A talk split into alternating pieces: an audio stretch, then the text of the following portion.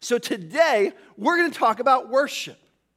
Worship. Why worship? You may have asked that question a time or two. Why does worship matter? And, and we all have conceptualized ideas about worship. Maybe we'll get into that in a moment, but often we wonder why are we so preoccupied with worship? You might look around your community and your life and your family experience and go, man, aren't there more pressing needs in our community? Or aren't we distracting ourselves with this adoration of God? Isn't our world crazy? And has, hasn't it been like 2,000 years since Jesus was on earth? Why, why are we so committed to this idea of worship? Maybe you're feeling like you're a super efficient person and you wonder if this isn't all a waste of time, a waste of life. Church family, I invite you to open your Bibles to the book of John, chapter 4, where I'm going to attempt to not preach three sermons and skip through to where we need to spend most of our time, but there's some context here that matters. When we think about why we worship, my heart goes instantly to an encounter, a conversation Jesus had that changes our understanding of what it means to worship and follow God forever. In John chapter 4, verse 1, I don't even I didn't even tell our tech team to pull this all up. We are just going after it today. I hope you are all right with that. In John chapter 4, verse 1, it says this. Now, Jesus, when Jesus learned that the Pharisees had heard that Jesus was making and baptizing more disciples than John, although Jesus himself didn't baptize, but only his disciples, he left Judea and departed for Galilee. We're not going to break this down again. I, am rushing through, but I think it's important and notable that there's this unexpected departure. Jesus and his disciples are having great success. They're baptizing more people than even John the baptizer had been baptizing, and he had been creating quite the stir across the nation. And in the face of that, that success, when Jesus recognizes that it's happening and that others are taking notice, he leaves the scene. He had a mission from God. And he wasn't going to let even seeming success distract him from it. Church, I think it's important that we don't let success distract us from God's call or mission for us. It's sometimes possible for a church experience to feel like it's going so well that we want to hold on to that experience and not lean into what God is doing because we might risk the success of that moment. Jesus had an unexpected departure in the face of success because he would not let success distract him from God's mission. And so in verse 4 it says, He had to pass through Samaria. So he came to a town of Samaria called Sychar near the field Jacob had given to his son Joseph. Not only did he have an unexpected departure, he landed in an unexpected part of town. You may be familiar with the earthly division that existed between Samaritans and the Jews, how they hated each other because Samaritans, remnants of the nation, the northern nation of Israel, had been left behind after they had sinned as a nation and been deported by and large, but some had been left and had uh, followed other gods and abandoned nation, some of the cultural commands of God and even decided to not believe the books of the Bible that were after the book of Deuteronomy, none of the prophets, none of the chronicles, none of the story of God's work, and none of the Psalms, and none of the truths that God was declaring and still actively doing as He spoke to His people. And so the Samaritans were hated by the Jews, and they didn't even want to walk through their part of town. But Jesus didn't allow earthly divisions to distract him from God's love for all. And then verse 6, we see Jacob's well was there. So Jesus, wearied as he was from his journey, was sitting beside the well. It was about the sixth hour. It's getting late, it's getting hot, and Jesus has traveled far. He's feeling tired, and he'd like a time out. He'd like a break. He's going to rest. when a woman from Samaria came to draw water. And Jesus said to her, Give me a drink. For his disciples had gone away into the city to buy food. And the Samaritan woman said to him, How is it that you, a Jew, ask a drink from me, a woman of Samaria? For Jews have no dealings with Samaritans. Maybe another thought here. There was an unexpected departure to an unexpected part of town, and then Jesus had an unexpected conversation. Unexpected because, well, he was tired. I don't know about you, but when you've put in a full day's work, do you really want to say yes when you're asked to stay longer, even for over hours? Or when you've given your all, are you really available to show extra grace and mercy to somebody in your life that you love, much less somebody not in your life that you culturally don't? So, unexpected because Jesus had put in his hours for the day and, and maybe could have said, I'm just going to let this person go about their business. Also unexpected because this person was a woman. Culturally, most men didn't give women the time of day. Culturally, as a Samaritan, most Jews would have abused this person verbally, maybe throwing things at her to get them far away because they did not appreciate what they stood for. An unexpected conversation. Jesus didn't allow his own interest or cultural interest of the day to distract him from God's work. And he has an unexpected conversation about new life. I'm going to skip forward here. He shares with this woman, we're never given her name, that living water was who he was. That he is living water, and that whoever drinks from him will become a spring of water welling up to eternal life. And the woman is interested. She's interested. This sounds like a good deal, but she doesn't quite get the full picture of what Jesus is referring to. And so she, as the conversation continues, is asked a question of Jesus. He points something out about her personal life that he shouldn't have been able to know, and that likely uncovers some major areas of pain for her.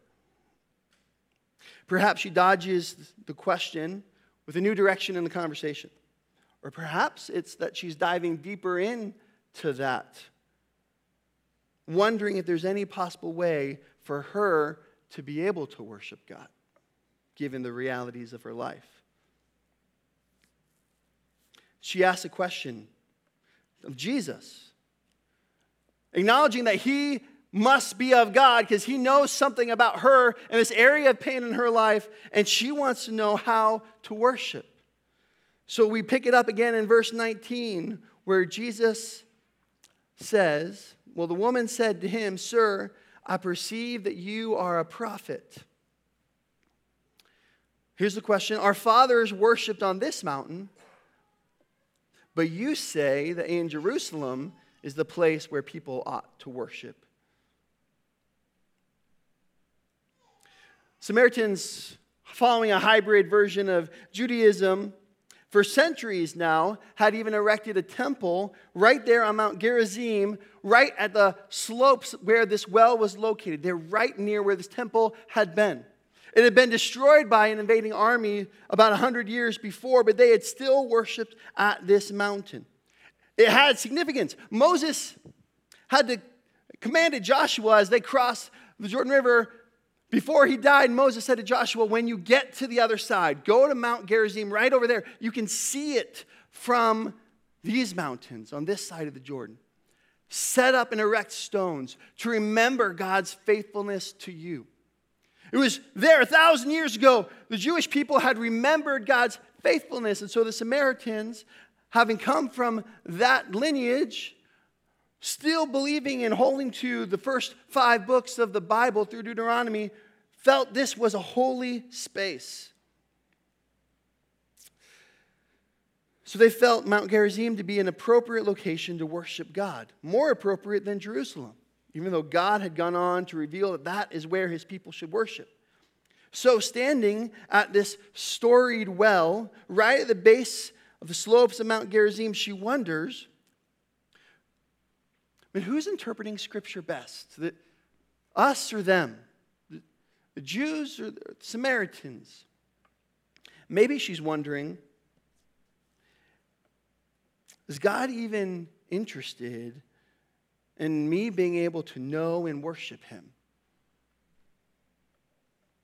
Jesus gives her an answer. He says to her, verse 21,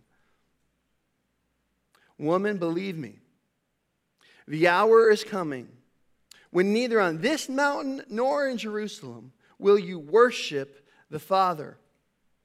You worship what you do not know. We worship what we know, for salvation is from the Jews. But the hour is coming and is now here when true worshipers will worship the Father in spirit and in truth. For the Father is seeking such people to worship him. And Jesus answers this woman by saying, Listen, well, the Jews are actually right here. They have knowledge. They've continued to listen to the revelation of God. They are right on this question. But really, the question is out of date now anyway.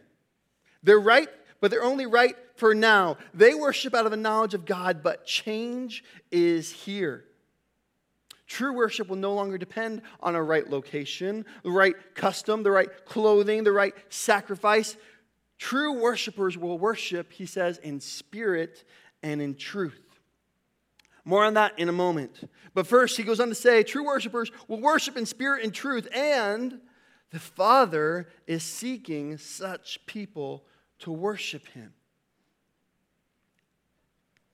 This scene can go a thousand directions. But today, church, I want us to know this God is seeking worshipers.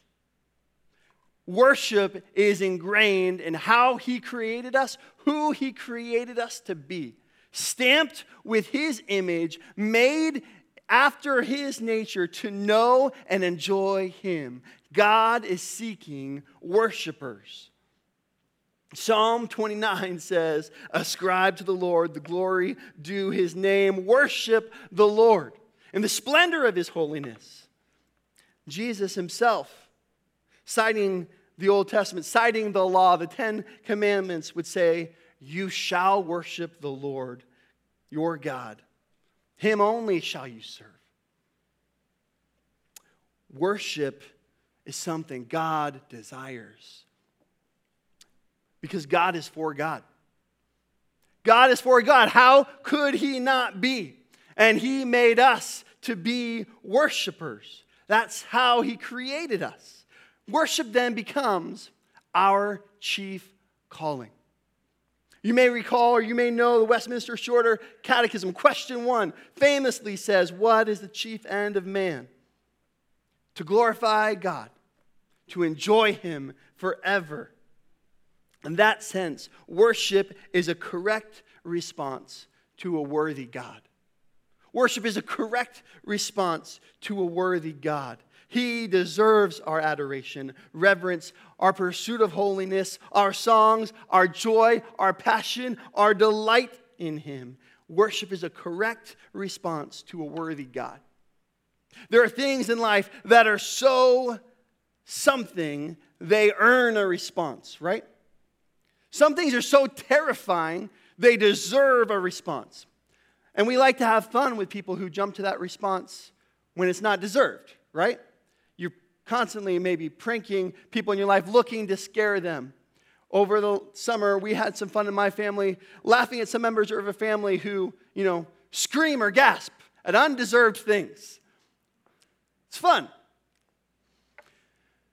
But some things earn a response. By the nature of their horror, we ought to lament, respond in anger at the injustice.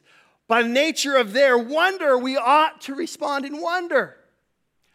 Did you go anywhere this summer or do anything? I mean, if you looked at the sky some of these evenings, didn't your soul shift as the sun went down? The sky lit up. Or maybe you traveled to a beautiful location like Northwest Indiana on the lake. You didn't have to go far. I moved here, guys. It's amazing. Maybe you went to the Grand Canyon or the mountains or across the ocean somewhere. When we see things that are intrinsically incredible, there's a proper response. It almost moves itself out of us. A worthy God deserves and receives a correct response. And we want to be disciples of Jesus Christ, whose lives are all about Him. So at this church, knowing that God is seeking worshipers, we then, as disciples, must prioritize worship. And Jesus breaks it down. He says, Worship ought to be done in spirit and in truth. He says in verse 24, God is spirit. Those who worship him must worship in spirit and truth. As I was reading through some commentaries, I was struck by what one theologian said. He said there's three great musts. You must do something in all of John's Gospels, only three. The first occurs in chapter 3, where Jesus says, You must be born again. Another must is in chapter 14, where Jesus says the Son of Man must be lifted up.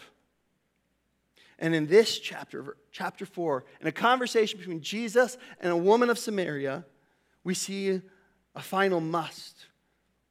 All who worship God must worship in spirit and truth. So we see three great doctrines the necessity we must have new birth you must be born again. The necessity of Christ's death.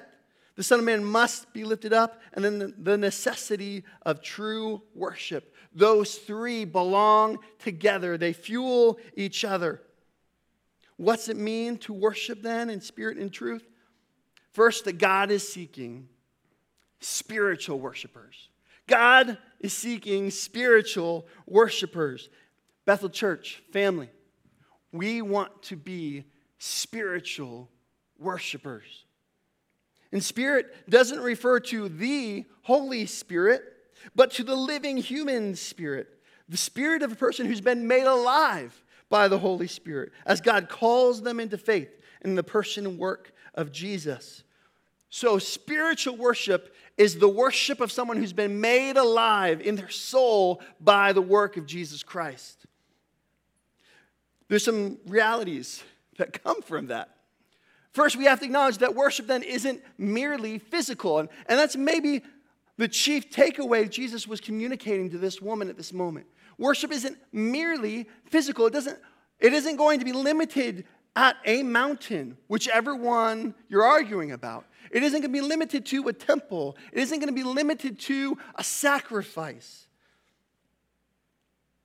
It's more than merely physical. Worship is not one hour on Sunday mornings or at Bethel because we're better an hour and 15 minutes. It's not showing up to church. It's not merely doing what you're supposed to do. It's not merely physical. This is a good point for me to stop and hedge that.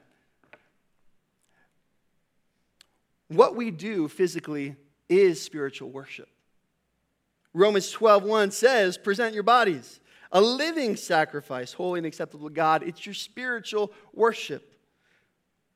So what we do is worship, but it's not merely what we do that's worship. And church family, maybe I should take a moment to say we ought to leverage what we do physically in order to help us engage spiritually to worship. What we do physically can help us engage spiritually. When you're engaging God's word, isn't it true that great lighting reduces strain on your eyes and encourage you to keep going in God's word and keep reading?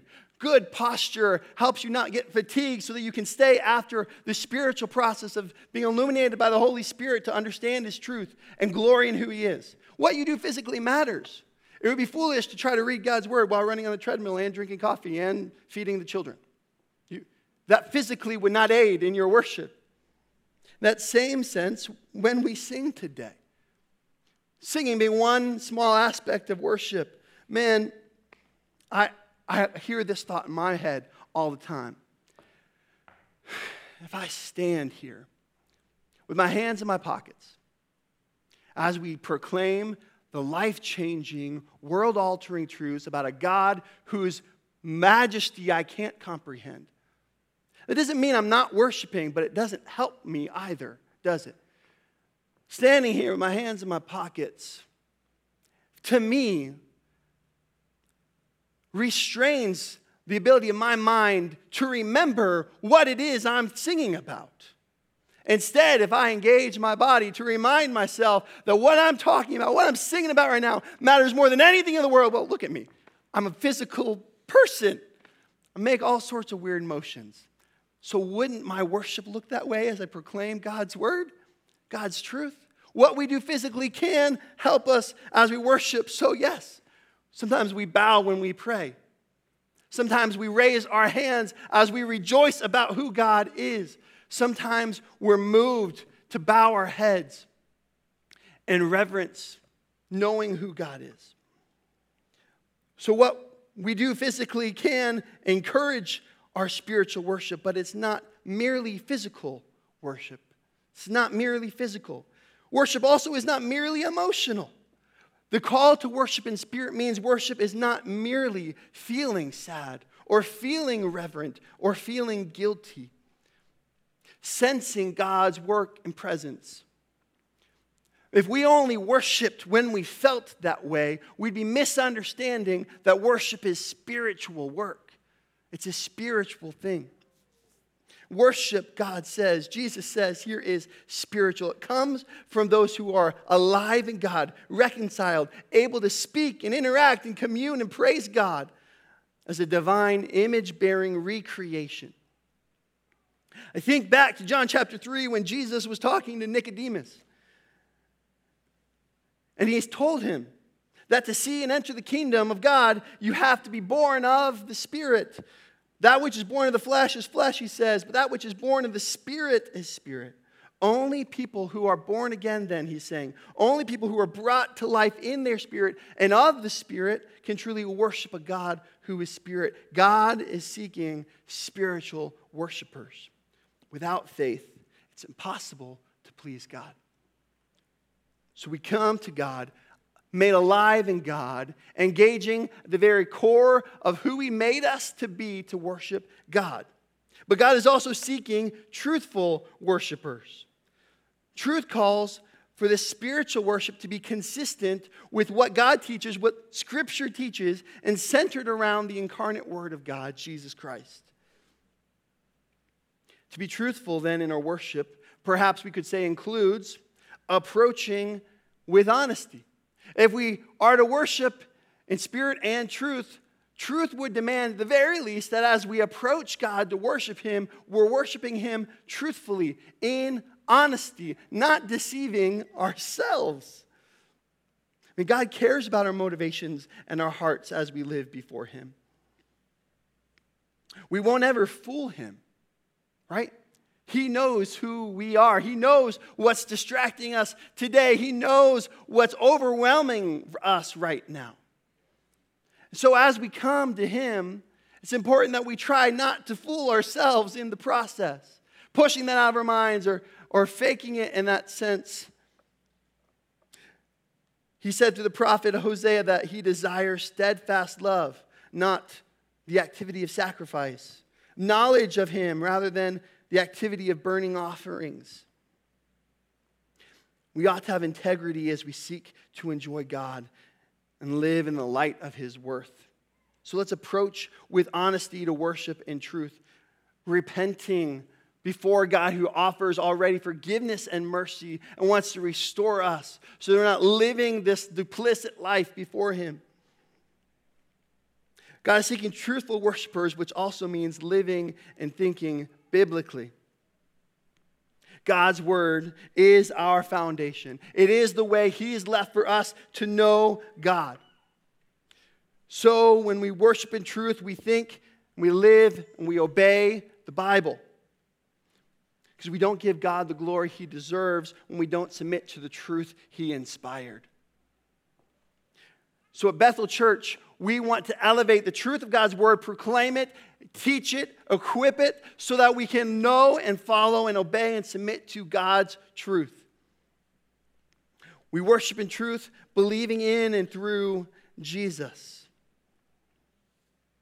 As Jesus was sharing with the woman here at this well in Samaria, in a surprising, unexpected conversation, he reveals God's heart for worshipers. And the woman maybe adds her piece to the conversation as God, through Jesus, is revealing his heart for worshipers. The woman says, Hey, we've been waiting for a Messiah. We, we've been waiting for a Messiah to, to teach us who God is. We, we want to know who that God is so, so that we can worship Him. We want to know and understand this conversation, this, this debate about which temple and which mountain we can worship on. We want to know more. We want to be able to worship in that truth you talk about. We want to be able to be spiritual like you're calling us to be. We've been waiting for that Messiah, she says. And Jesus says in verse 25, I who speak to you am He. I who speak to you am He. You've been waiting for Messiah to tell you the truth, to make, bring you life in your spirits, and I who am with you am He. So, worship centers around believing in and worshiping Jesus. To worship the truth will always include worshiping with Jesus as the center of our joy. He is the truth, the way, and the life. Church family, to grow here at Bethel Church, we must worship God. We must worship God in spirit. We must worship God in truth. We must worship God centered on the person and the work of Jesus Christ, adoring and giving him the worth he deserves. Alive in God, accurately understanding him, energized by his grace, living according to his truth. And so, to do that, to equip worship, worshipers, this is a bit of an inside look into who Bethel Church is. And we'll maybe look at an inside look about who we ought to be as God's believers. To equip worshipers, Bethel Church must host gatherings that elevate Jesus. We're called to come together and to assemble the spiritual body of Christ. And the central focus of that ought to be to elevate Jesus. As a church, we want to be surprising enough, but predictable enough, and excellent enough, but developing enough, and practical enough, but lofty enough that for anybody who steps into this family, what they'll actually see isn't anything we do, but is the person who made it all possible. That as we sing these songs and as we look at His Word, we're not noticing how we do it. We're not even noticing the room that we've invested in. We're noticing the God who called us to Him we're reminded of His love for us in a new and a fresh and a deeper way that motivates us to love each other and serve one another and sacrifice our lives for the kingdom of God. So we host gatherings that elevate Jesus, and we equip saints with the truth of God's word. That's our way of leveraging this priority of worship to host gatherings that elevate Jesus and equip his people from the truth of God's word. To that end, there's a, there's a tension that has to be balanced. How do you equip God's people? Man, there's a thousand ways, and maybe we ought to do all of them. But we, what we have to do is to refuse to separate the spiritual living that God calls his people to and the biblical truth that he's provided for his church. We have to avoid the extreme of, of a dead truth that would allow for people who don't even know Jesus to understand what the Bible says we have to avoid a dead truth, and we also have to avoid passionate nonsense, where people who might even know and be made new by God end up hearing and believing and holding to lies about God's truth.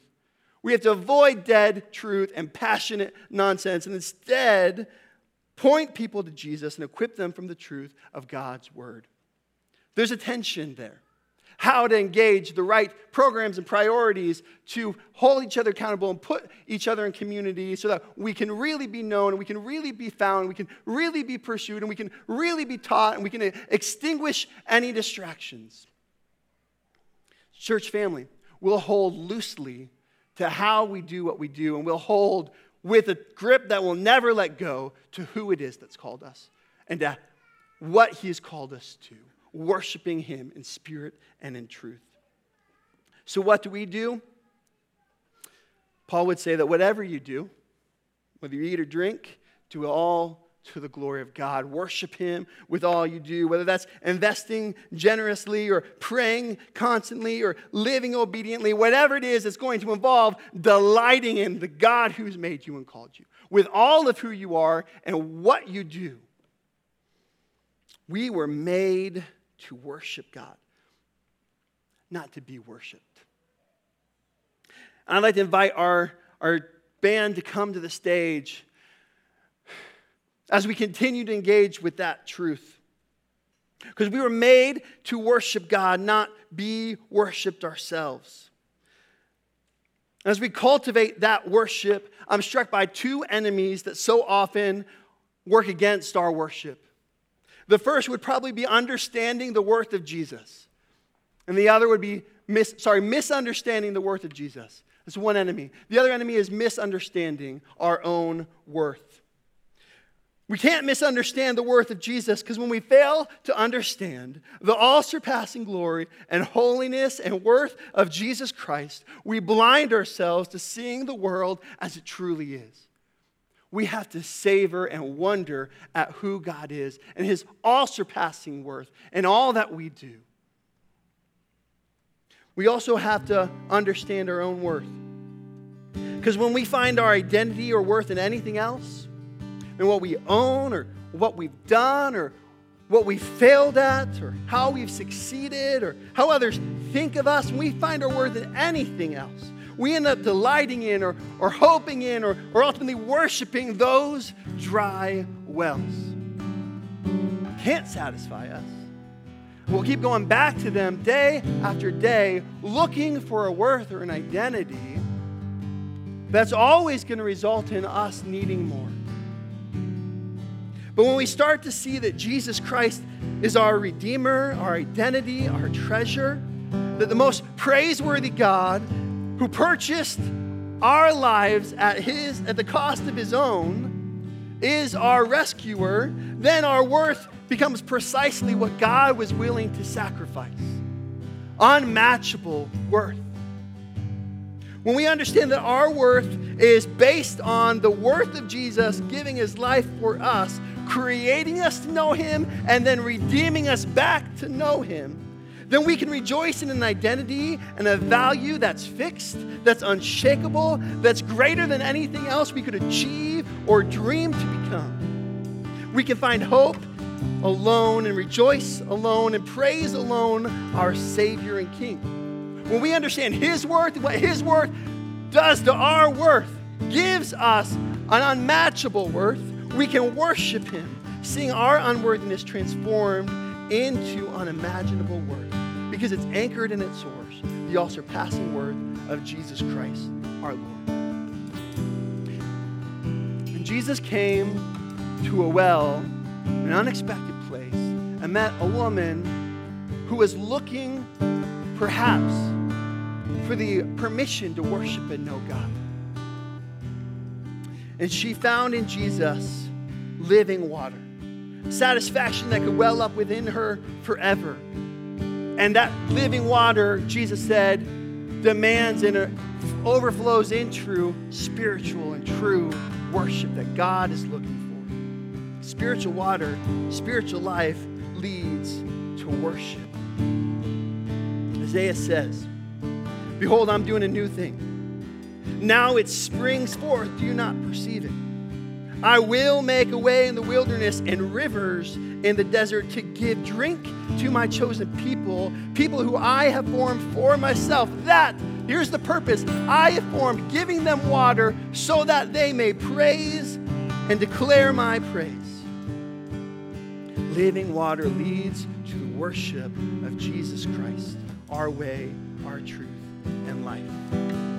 We want to be disciples of Jesus Christ who are making their lives all about Him. So we must worship our worthy Lord. Jesus will be praised.